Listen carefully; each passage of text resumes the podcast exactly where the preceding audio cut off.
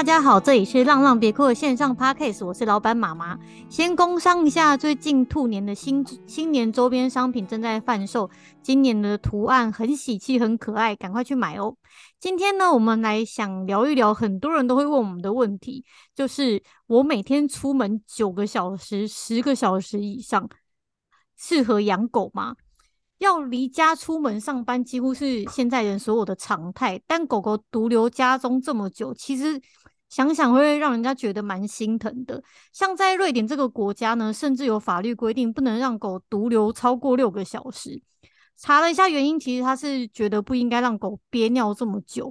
除此之外，如果长期独留过长的时间呢，狗狗也很容易有分离焦虑。但生活在都市的我们，工作时间很长是不能避免的，加上交际应酬啊，或者是坐车，然后再扣掉每天的睡觉时间，其实跟狗相处的时间根本就只剩下几个小时。那是不是有别的方？那是不是这样就不能养狗呢？或者也还有别的方法可以兼顾呢？今天我们想要来。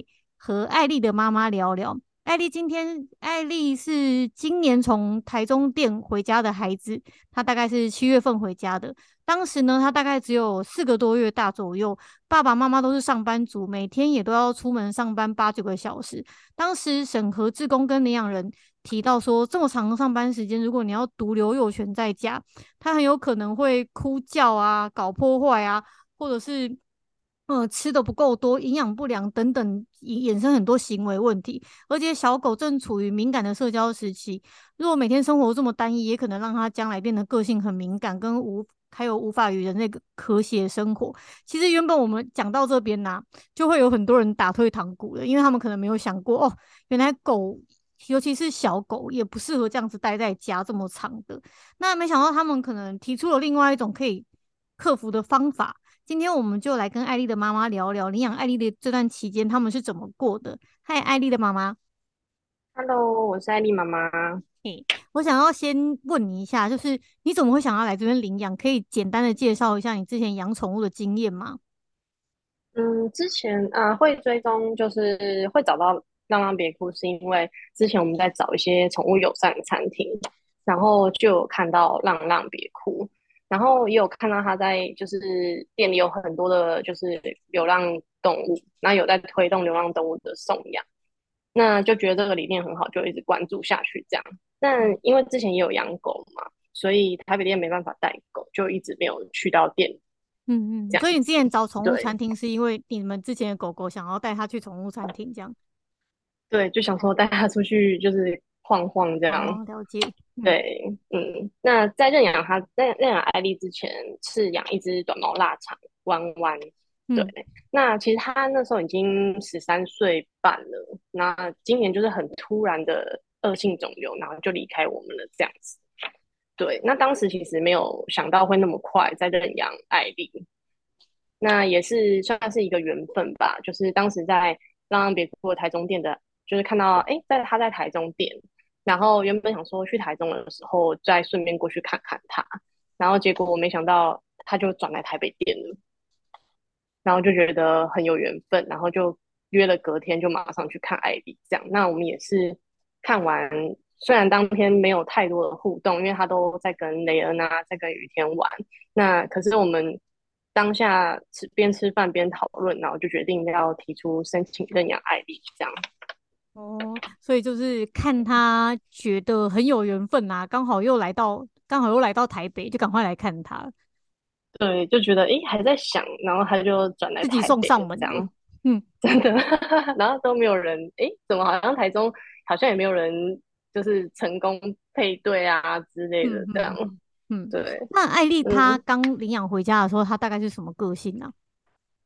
嗯，其实他第一天回到家的时候就睡得还蛮好的，就是已经可以翻肚睡啊，然后也不会说到一个新环境有呃吠叫或什么的情况这样。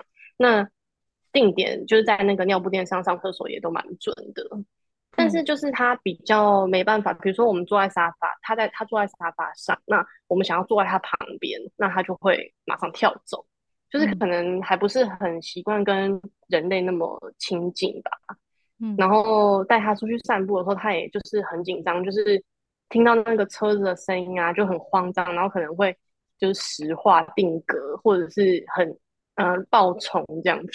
然后那时候其实还蛮担心的，因为就觉得，因为我们家就在大马路旁边，所以其实会觉得说，嗯，这样的话是不是没办法好好的散步？嗯嗯嗯，对，大概是他是对环境还蛮放心的，嗯，但是跟人的话就比较有距离。我记得他好像一开始的时候应该是没有到很亲人呐，对，对，对，对，对他就是比较跟狗玩。嗯，他比较喜欢狗。嗯，那像其实很多年轻的情侣啊，或夫妻要领养的时候，我们都会很担心他们就是可能无法接受上班的时间呢、啊，小狗就大肆的破坏，然后回家忙碌了一天，看到 撕碎的卫生纸啊、大便尿尿啊，日复一日，其实会让人家很崩崩溃。有的人就会因此而退养。嗯、那你们其实原本养幼犬的安排计划是什么？时间要怎么分配？还有当初审核志工志工是怎么建议你们的？嗯，原本我们是因为我公司是可以带狗狗上班，然后原本是想说，哎，那不然就带它一起去上班好了。那可能如果不是每天的话，可能偶尔就让它在家里休息，因为想说，哎，狗狗睡觉时间不是都十几个小时，很长吗，这样子。那可是因为那时候，呃，因为在那个领养之前有跟艾妈有做电访嘛，那艾妈艾妈就有提到说，幼犬的破坏力很强，然后。可能我如果把它留在家里休息，它可能没有休息的话，它就会开始破坏啊，比如咬家具啊、咬沙发啊什么的，这样就是可能会有一些问，嗯，会有一些问题。然后，呃，就是比较希望那时候艾妈是比较希望有人可以在家，不要让她自己一个人在家里独留这样子。嗯，对。然后，因为我们也，嗯，因为我们养那只狗，其实前一只狗也是养到十三岁多了嘛，就是已经很长时间没有接触。这么小的狗了，欸、那你所以我们就想，那时候不是本来打算可以带去上班吗？嗯？为什么没有把它带去上班？因为我想说，嗯，没有诶、欸，是我那时候在想，就是因为他那么小，如果呃，就是我如果在工作，我也没办法说，他可能没有办法，还没有办法稳定的在某一个地方啊玩或是什么，那我可能也没有办法顾得。那么好，我那时候是后来没有带去公司，是这么考虑这些问题。就他如果跑来跑去啊，然后大便尿尿，然后你上班是也是蛮被影响的，就对。对，我可能还要去追他之类的。嗯，就觉得嗯，可能没有那么周全啊。就是如果带去上班的话，这边就讲到就是其实。之前有些领养人可以带狗去上班，其实后来观察起来下场也不是太好诶、欸嗯，因为办公室可能人比较多啊，然后进进出出，反而吵到狗狗睡觉。嗯，然后有，有时候会这样。有有时候那些狗其实事后都演变到就是说啊，它睡眠不足，然后变得脾气反而很暴躁。所以其实我们也不会很鼓励说领养人真的带狗去上班这样子。对，所以后来你们是决定怎么做？后来我们是决定就是送安亲班，就是上班之前就把他带去安亲，然后让他在安亲班就是有呃一些作息啊，然后也让他多接多接触一些狗狗啊，然后其他的人这样子。嗯，那对，为为什么你会有安亲班这个想法？嗯，那时候好像嗯、呃，好像也是老板妈妈你们有提到，就是有。好像有台北其他的认养人是有送安亲这样子，嗯嗯，嗯，那刚好我们因为以前我那只腊肠弯弯，它住啊、呃、之前住宿的地方也是都有安亲这个服务，然后我想说，哎，那这样好像也可以哦，就是小时候先让他去安亲，然后看他状况怎么样这样子，嗯嗯，对。那后来你这个安亲班，它大概是每天是怎么样的行程？然后你觉得就是整个体验怎么样？嗯，因为那时候有先询问一下安亲班嘛，那就是如果我们就是因为它是算小时的，那如果你是六到十二小时的话，等于是早上会带散步一次，然后可能就在那边玩啊，然后也会有休息时间，然后吃午餐，就变因为小小时候要吃三餐嘛，那如果我们家我们人都不在家的话，其实我可能只能喂。早餐跟晚餐，那去到那的话就可以吃早餐、中餐、晚餐这样。哎、欸，早餐、中餐啊，那晚餐回家再吃这样。然后那边下午也会有一些嗅闻活动，就让他动动脑啊，比较不会说啊，好像都一直需要，好像有有些人会觉得小狗是需要一直跑啊，一直体力的活动，其实如果你你有让他玩那种嗅闻，让他动脑的话，它其实是可以消耗的，消耗它体力是更快的这样。嗯嗯嗯，对。所以听起来安亲他应该是也像、嗯、像小朋友的幼稚园一样，他每天有一些固定的排程，然后他们就很有规律的一个一个去完成玩游戏啊、睡觉啊、吃饭这样子。对，有点像幼稚园。那那这个安亲班，它大概是呃收多少只狗，还有多少个就是多少个服务安亲的服务人员的配置？嗯，之前我们也有大概就送之前也有询问过，他收的狗不会超过十只，嗯，然后服务人员呢，当在场可能也是两三个吧。嗯，对，那扣除美容师啦，就是保姆可能就是两个或三个这样子。嗯，那他们的狗狗是就是有隔起来的，还是他们放在一个场地让他们玩？嗯，他们休息的时候是有一间一间的，就是不是铁笼子，是他们可能用木头隔的那种，可能你去外面住宿有的那种二十四小时可以看的那种一间一间的，该怎么形容？就是类似他们的小房间这样。那休息之后是有，嗯、然后呃出来活动的时候好像是有几个场地，那也有围栏这样。对，因为他们是比如说评估说，哎，小小狗，然后可能个性差不多的，活动时间的时候，可能熟的话可以一起出来活动这样。所以他们大狗小狗分开吗？因为艾丽现在应该几公斤？十七八公斤吗？有那么大吗？十三哦，十三那蛮小。那他跟 有那边有也是有小型犬吗？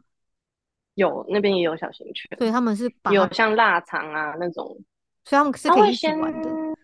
评估能不能一起玩，因为有些狗狗可能可以，有些狗狗如果比较粗鲁一点，可能就没办法。对，那艾丽目前是还好耶，她是大狗小狗都蛮喜欢的，但她自己本、嗯、本狗应该是比较偏向于大狗啦。嗯，就是跟它比较体型比较相称的，比较玩得起来。它它超爱跟那种什么三四十公斤的拉布拉多，哦，有这种挑战这么 大。那他们那 边，他们那边其他的同学都是固定的吗？嗯、还是你只有常常看到固定几只吗？还是是会换来换去的？嗯，他比较常玩的其实是固定几只，哎，就是固定有一只电狗，那个算是算是电狗吧。然后就是黄金，一只黄金是比较固定的。然后其他的狗就是没有没有很固定，就是但是就嗯。会一起玩的，好像目前看到都是那几只，除非是新来的有适合的才会一起玩。所以有跟艾丽一样，也是固定每天会去的吗？嗯，好像没有诶、欸哦。所以都比较是 短暂、短暂的安亲，或者是短暂的住宿这样子。然后只有那只电狗跟它是比较固定的。对对对对。所以表示其他事情安亲的想、嗯、安亲的这个就是托婴安亲的这个风气还没有。太普遍了，对，还好像还没有很普遍。可能有的人觉得，哎、欸，我家里有人就不一定要送安亲吧。嗯嗯嗯嗯。但是其实因为我们蛮多，还蛮多人，蛮多是家里真的会还蛮长时间没有人的。对，嗯嗯。因为我是想说，就算其实就算家里有人，如果是啊，比如说什么阿公阿妈啊，然后但是他也不见得会陪狗玩，就懂怎么陪狗玩。嗯、那其实，如果真的很小的狗的话，去安心，我觉得也是一个不错的选择啊。嗯嗯，那你现在像是艾丽是七月回家的嘛，对不对？对，七月底。对，那这样子也快半年了。嗯、那你觉得他在这段时间呢、啊？嗯，嗯，感觉怎么样？他的他有没有进步啊？或者是他现在那个对于环境适应，或者是你刚刚讲散步、跟人互动这方面，嗯、你现在的进展怎么样？嗯，我觉得他现在还蛮稳定的，因为像他之前刚开始散步就是会很紧张啊什么的，现在其实，在那个一般马路旁边散步都还好，诶，就是都蛮正常。他可以闻他自己想闻的，然后做他自己想做的这样。当然，你说如果突然一个很大声这样蹦，他还是会看一下，人都会吓到。对对 对，但是之前他如果在公园的时候听到那个嘣一声，他是会突然暴冲的，就是。他会拉着绳子这样一直跑，因为他可能就想要逃跑。那现在是不会，现在就是听他蹦，他就是回头看一下，这样。对。嗯、然后像之前他如果嗯，像公园有时候偶尔还是会有，比如说新的东西，比如说突然有一台平常没有停的脚踏车停在那里，那之前他看到他会，他不敢过去，然后他就会对他一直叫一直叫这样。对，那后来就是有带他，就是带呃，比如说我们就先走过去啊，让他知道说，哎，那个东西是没问题的。然后他看第二次的时候就觉得，哎，好像没有那么恐怖。对，然后所以他现在对。这种新出现的东西接受度也是蛮高的，嗯嗯嗯，所以表示他这一段在安亲班的过程，他也是被辅导的还不错，就对了，就是可能有他有一些比较害怕的事啊，然后有经过就是慢慢的社会化，然后他有对这个整个环境的接受度。那像那个安亲班的这个老师啊，他会不会像小学、嗯、像像跟人类的小朋友一样，每天写联络簿啊，或者是告诉你他们在这边发生了什么事情吗？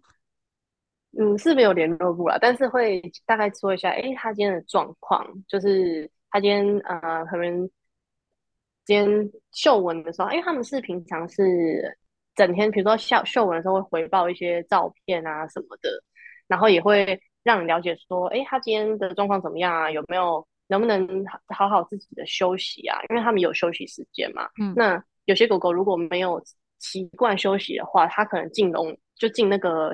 它的房间的时候是会一直叫，或是没办法休息这样。那他会告诉你状况，说：“哎，它今天休息的状况怎么样？然后玩的时候，哎，状况怎么样？”这样。那你有没有印象在在这几个月里面有没有发生什么？嗯、在安亲班有没有发生什么特殊的事情过？特殊的事情，嗯，例如什么吗？对，例如老师有没有跟哎，老师有没有跟你讲过？什么事情你印象比较深刻，或者他跟同学啊相处的怎么样啊，等等的。嗯，他是因为他是蛮喜欢，就是跟那只算是半电狗的那个黄金玩的，然后就两个就跟姐妹一样，然后每天都很很麻吉，都黏在一起这样。然后他因为他两个可能休息的时间不一样嘛，然后可能他朋友去休息的时候，他就会一脸哀怨这样。嗯。所以他在那边是有交到好好姐妹的，有他其实朋友还蛮多的，只是不一定有来住这样。哦。也有一只跟他，他也有他自己的生活，就是、嗯、真的。也有一只跟他很像的狗，就是也是黑，可是它是黑色。然后他们两个年纪也差不多大，然后也是玩的都蛮好的。因为艾莉这样，其实到目前为止没有看她生气过，就是。她也不会护食，然后也不会护玩具什么的。她嗯，嗯，可能算可能还蛮愿意跟朋友分享的吧。嗯，所以她在那边交到的朋友啊，跟她的个性是会不会蛮像的？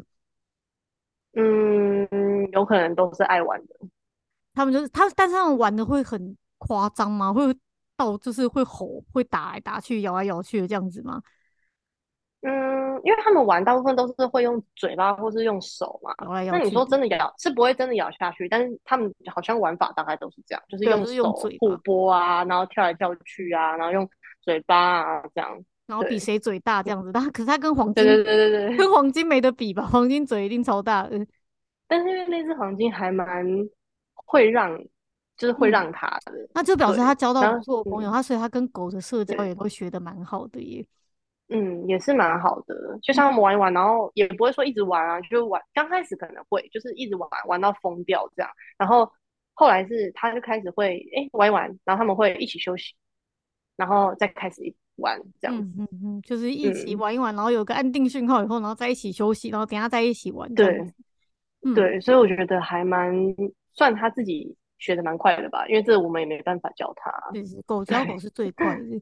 所以他整个安亲的体验看起来现在快半年了，其实都还不错。然后他也社会化的进展也都还蛮好的。那有一个、嗯、有一个部分一定大家都会很好奇的，嗯、就是他现在安亲了，从七月二十二号开始安亲嘛，嗯、那现在大概是哦四个月啦。那他的费他的费用大概是怎么算的？嗯，因为我我们那家就是板桥提和是呃。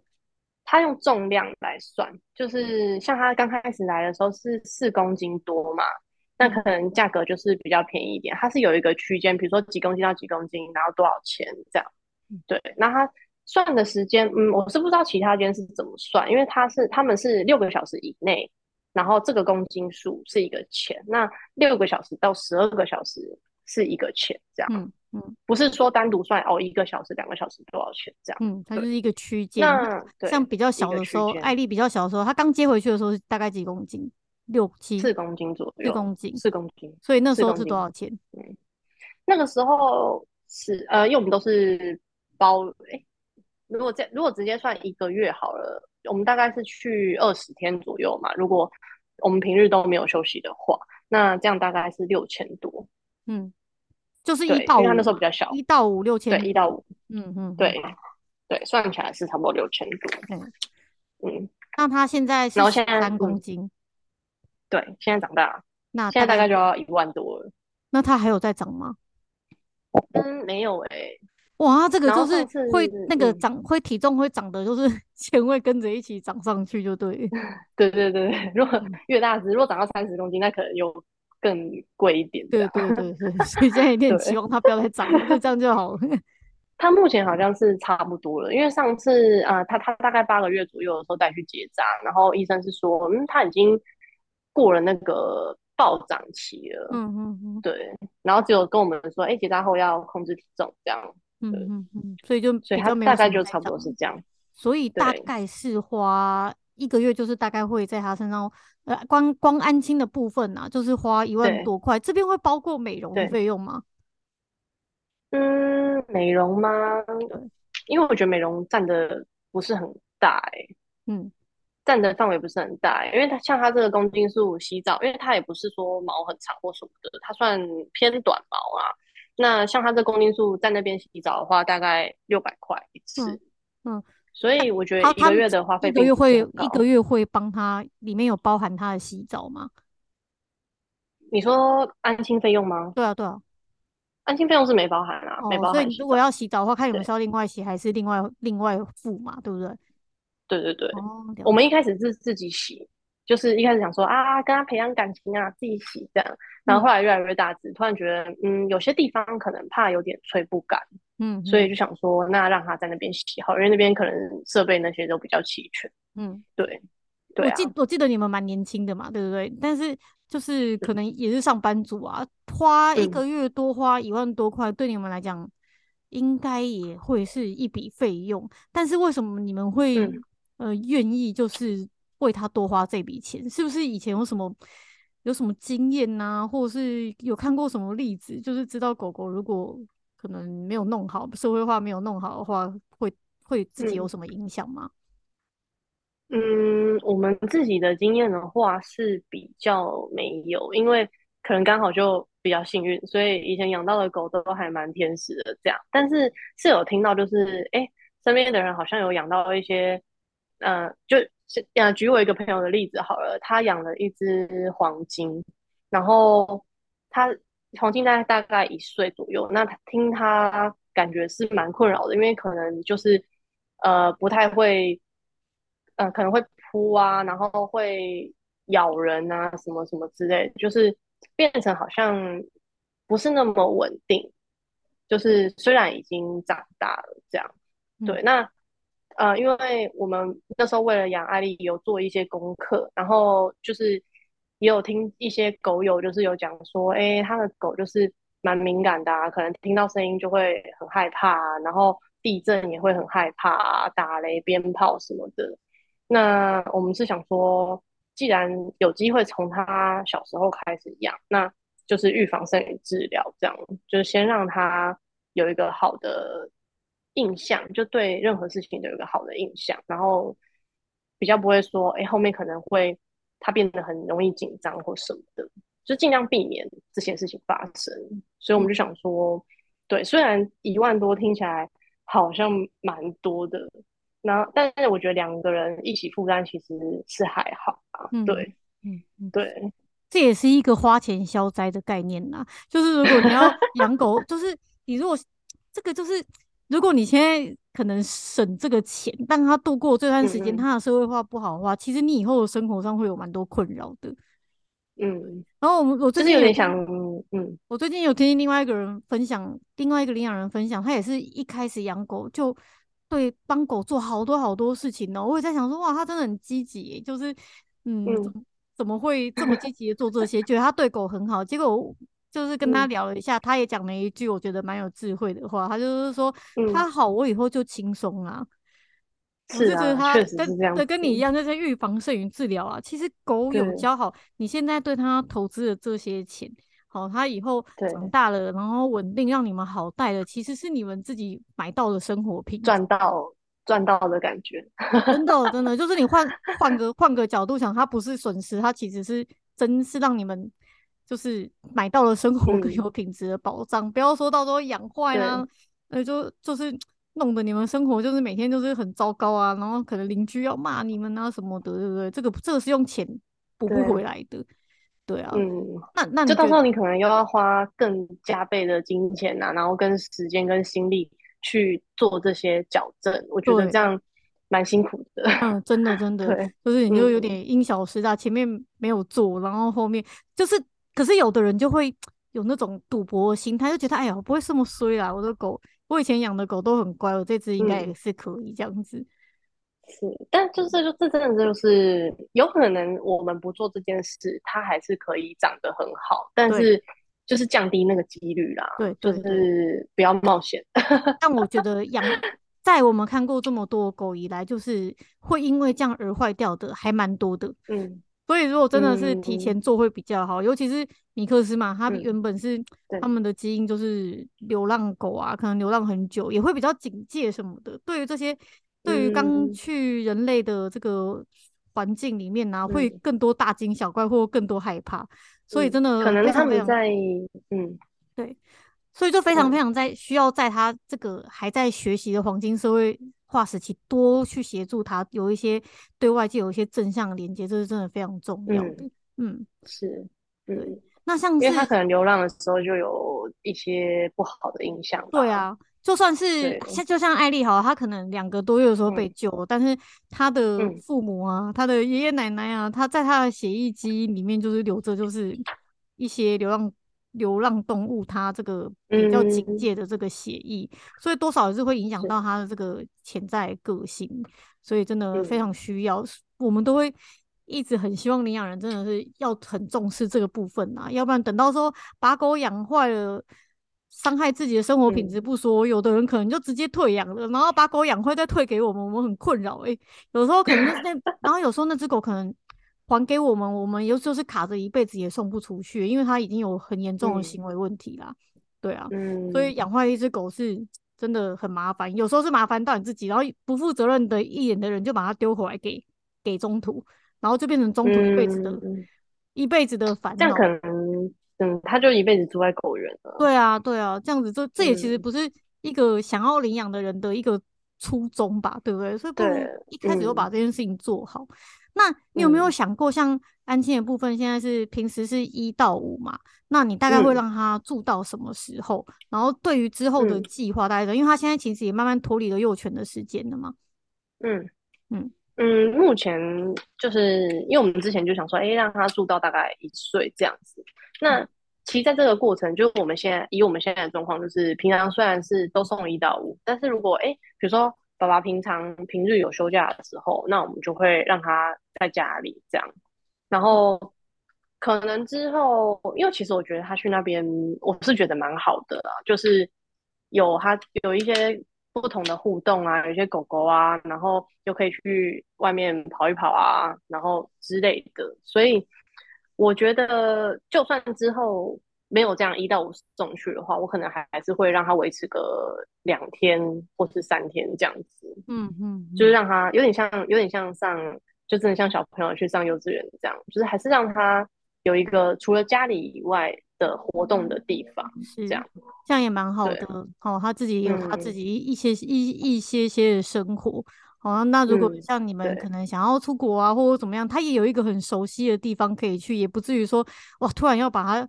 放给别人会很担心，因为那里其实是他有很正向连接跟很喜欢的地方。对，嗯，他刚开始去都还不回家，哎、哦，这么喜欢。对啊，然后一走到那边，他就自己，因为我比如说我早上带他先去的时候，他他他们旁边就刚好是一个小公园，那、嗯、我就先让他就带他去公园走一走，然后他只要发现哎、欸，好像可以进去喽，然后他就会往那个方向冲。嗯，很棒哎，这样其实你们还蛮蛮想去。你们这样子心理压力比较不会那么大哈。就假如说呢，以后有时候有些你们自己有事情啊，或者怎样久一点不回家，他、嗯、有一个对有一个地方他喜欢的地方可以去。那就是住宿什么都蛮安心，那真的是蛮好的。就是像、嗯、像是像我们自己的狗啊，我们就没有办法这样，嗯、因为我们的狗是可能嗯以前比较没有安心的观念呐，像我们自己就是。嗯我现在要把它放到别别的地方去安心住宿，我就我就会很担心。但你刚好是从小开始就做这件事情，从、嗯、一回家开始就做这种事情，所以你就比较没有这种困扰。像我现在更不敢、嗯、不敢把吐司连带去洗澡，我都会我都会担心。怕怕的吗？我我是 怕它跑掉，我是怕它紧张，然后在那边跑掉。对哦，可是应该都有围栏吧，门啊，安全门那些之类的。嗯，它就是。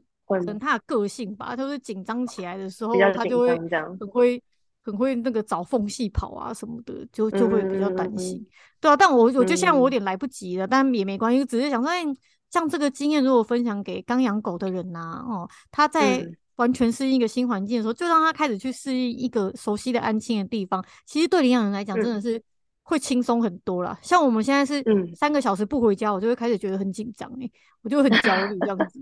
对、啊，心理压力会很大。对，是。那现在像你跟艾丽相处这几个月来，你有发生什么觉得比较困扰的事情吗？那有没有什么话想要对其他的领养人分享的？嗯，比较困扰的事情大概就是一开始，一开始就是其实我们有一点点心，那时候有一点点心急，就是有一天就想说啊，让他在家里好了，就试着看看。然后可是那时候我们没有用。就是循序渐进，慢慢增加时间的方法。我们就是，哎、今天让他在家好了，然后他就在家，然后就他就，我们当然有准备一些嗅闻啊，让他玩。然后他可能玩一玩，他觉得怎么只有他在家，然后他就有断断续续开始叫。那邻居可能刚好是居家工作，就是九点十点，然后他还有在在家里这样子，然后就有稍微被投诉说，哎、有狗在哀嚎这样，但是其实。他只是叫声比较难听，对，然后那时候就有稍微被投诉，对，嗯，那对，可是那时候我们听到投诉的时候，其实我们会觉得说，我们自己的立场啊，当然我们是打扰到别人的，可是因为那个时间它不是清晨，也不是半夜，所以我们当时就是先跟对方解释，然后希望说可以理解这样，对，嗯、那后来也有在，因为这个问题就是怕说啊，一直吵到人家或什么的，然后我们也想说。你该不会要可能要加加强隔音啊？就是有一些隔音墙什么的，因为投诉的那一位刚好是我们共用墙的另外一边。嗯、对，那可是后来就是因为可能第一次直接放在家里，我们自己也有点吓到。然后后来我们就是有让他就是哎，比如说出去十分钟，然后回来，然后慢慢慢慢就是拉长时间。那也有可能是。他跟我们的熟悉度也慢慢的起来，那安全感也比较多了。那现在其实他已经可以自己在家里休息，自己在家里玩这样。嗯，嗯，不然之前我们刚开始让他自己在家的时候，因为我们有用那个监视器看，然后他其实不太能休息，就是他好像一直在等待，一直在等待这样。嗯嗯，对。那你这个对这个你会放在家里，是因为可能六日嘛，对不对？就是没有送安亲的时候。嗯，对。对对，那然后那你们这个让他整个适应的过程大概等了多久？就是从他会哭哭的难听，吵到邻居，到他现在可以整个你们就可以放心出门。嗯，大概因为那时候让他自己在家里的时候，可能是八月多吧，就是刚回家一个多月的时候。嗯，然后后来就觉得嗯不行，赶快再丢去安心班好了。然后后面慢慢慢慢，大概到。现在十二月了嘛，大概是可能十月、十一月、十月接近十一月的时候，嗯，他就因为我们慢慢拉长时间，然后他就也比较能够接受，然后就比较就现在现在已经不会出现这种就是。嚎叫啊，这种情况这样，他可以自己玩玩，然后玩一玩就睡觉。一个月也一定一定是要的，因为好多领养人在一开始啊，就是把狗狗接回家的时候发生这种状况，你们是没有跟我们反映啊，但是其实有很多人跟我们反映说，哇，这个出门的状况，狗狗就一直哀嚎啊，然后一直哭啊，然后哭到有的人就很焦虑，觉得会不会一直都这样？但是说真的，就是我们看过这么多例子，它是一定会好的，但是就是要时间。哦，几个月是因为我觉得，嗯嗯，对，因为刚开始他跟我们其实也是陌生人啊，对，就是他也还不熟悉这个环境，然后也不熟悉这个人，那我觉得叫好像也蛮正常的，因为他就是突然被带来这个家，然后也不觉得我们可能认为说啊，他就是我们的宝贝，可是他可能就觉得嗯。就是你谁啊？这样，嗯，对你这样讲可能会有点不安。真的，真的是真的要真的要有同理心呐、啊。有好多人没有办法理解为什么狗狗要这样子哭，嗯、真的就跟就跟艾丽妈妈讲的一样，对狗狗来讲，你们是完全陌生的人呢、欸。对，就是突然哎、欸、被带回这个家了。对，什么都是因为他们也没有一些对人类的情绪啊什么，他们只是觉得哎、欸，啊我怎么跑来这？嗯，对。那你最后有什么想要跟其他的领养人分享的吗？嗯，其实我们讲到现在，就是还蛮多想要分享的。那我就讲，嗯，我最想分享的部分好了，就是因为其实让别户送养的都是一些米克斯，那有很多人都听到米克斯就会觉得说啊，他们就是比一些其他昂贵的品种犬破坏力还要强啊什么的。但我觉得，嗯，幼犬可能本来活动力就比较强，所以这可能只是一个。迷思啊，我觉得应该是所有的狗小狗都是这样子的，嗯，对啊，对，所有小狗都是这样子，嗯，所以我觉得应该要理解他们的需求，然后呃，不是说哦，听到米克斯就觉得啊，米克斯就是搞破坏什么什么之类的，这样算是一个品种品种犬的迷思啊，我觉得。那基本上我觉得认养的话也不用太紧张，但是就是要先自己做好功课。因为以前像以前我们在养狗，可能就没有那么多资讯啊，像现在训练师啊这些资讯都比较发达一点。那我觉得可以上网啊，就是看一些资讯，然后也可以看一些书，比如说狗狗的安定讯号讯号是怎么样，类似这种书。那因为网络上真的是太多太多资讯了，所以可能要自己吸收了以后再判断哪一些适合你们家的狗。那我是觉得养到现在觉得。如果认养幼犬的话，在幼年时期一定要把这个社会化、社会化做好，然后在他还没有什么阴影啊，就是还是一张白纸的时候，让他尽可能的去接触他可能将来会在生活里遇到的人啊、事啊、物啊，还有这些环境。那当然是慢慢的，然后让他建立他的自信，这样他长大就会稳定很多，也不会说啊，好像大惊小怪这样子。嗯嗯嗯，对，尤其是。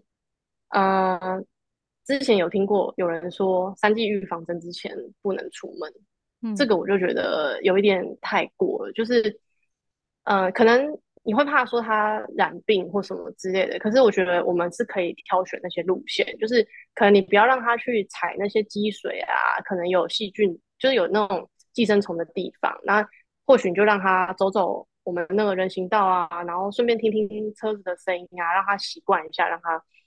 就是习惯这个环境，这样、嗯，然后就会反而会反而会是比较好的，对。那其实大部分对，就是让赶快让他慢慢让他习惯了。然后比较常遇到的是家长比狗狗还要紧张。然后其实狗狗会，我觉得狗狗是会被我们家长影响。就如果今天我很高敏感，那可能狗狗会跟我一样，就变得很高敏感，这样就是。他们很是有人是说他们会读空气啊，我是蛮相信这件事情的。那最后我就觉得，其实我们就是把环境管理做好，比如说，嗯、小东西收起来啊，不要让它吃到啊，然后不要让它有危险，然后不用太紧张。那有时候我们带它去公园出去走走的时候，可能地上有一些树果啊，一些树叶啊，它如果去啃，其实也没关系，就是不要有，嗯。遇到如果没有危险的话，你让他多多去尝试，其实是好的。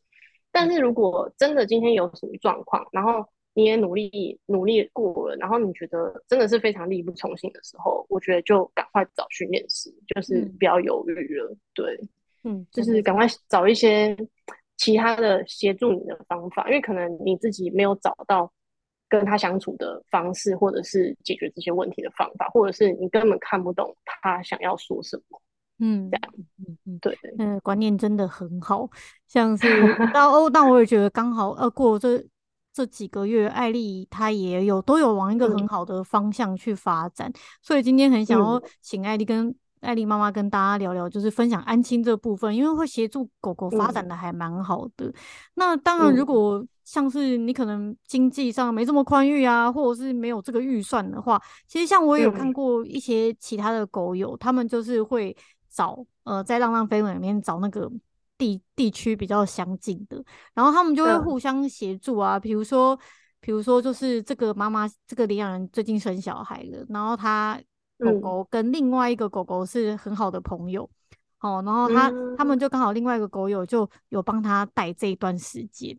然后，嗯、呃，对，就是他们，然后那个另外一只狗友的妈妈，她可能就是不不用上班啊什么的。后来他们其实变得说，因为生小孩嘛，然后可可能有时候怕狗狗在家里压力太大，或者是比较疏忽狗狗的时候，他也可能会付一些钱给这个狗友，然后让他们就是等于是朋友的安亲呐。我觉得这样也是一个很好的方法，就是去找相似然后狗狗玩得来的朋友，大家互相帮忙。对，或者是现在网络上也有很多那种。日托啊，或者是那个遛狗的服务，嗯、就是像如果你家可以让陌生人外外人进去的话，也可以有遛狗师，然后狗狗呃遛狗师可以去你们家帮你把狗狗带出来去遛狗，嗯、这样子我觉得也是一个方法。嗯、那这个预算你当然也会比整个礼拜去安心来的少很多。对啊，其实我觉得如果就是有需，就是嗯，有很多方式。那如果你想去安亲的话，然后你们家也有人，可是你还想说，哎，让他去社会化看看，你也不用一到五。对，其实你偶尔去个，比如说去个二三啊、二四，就是去个两天、三天，那我觉得在你的经济跟狗狗的身心成长状况能够平衡的情况下去选择这个时间，我觉得也是可以的。就是不一定要勉强说，哦，我一到五都要去。对啊，对啊，就像你们之后就有计划，可能就是不是天天去。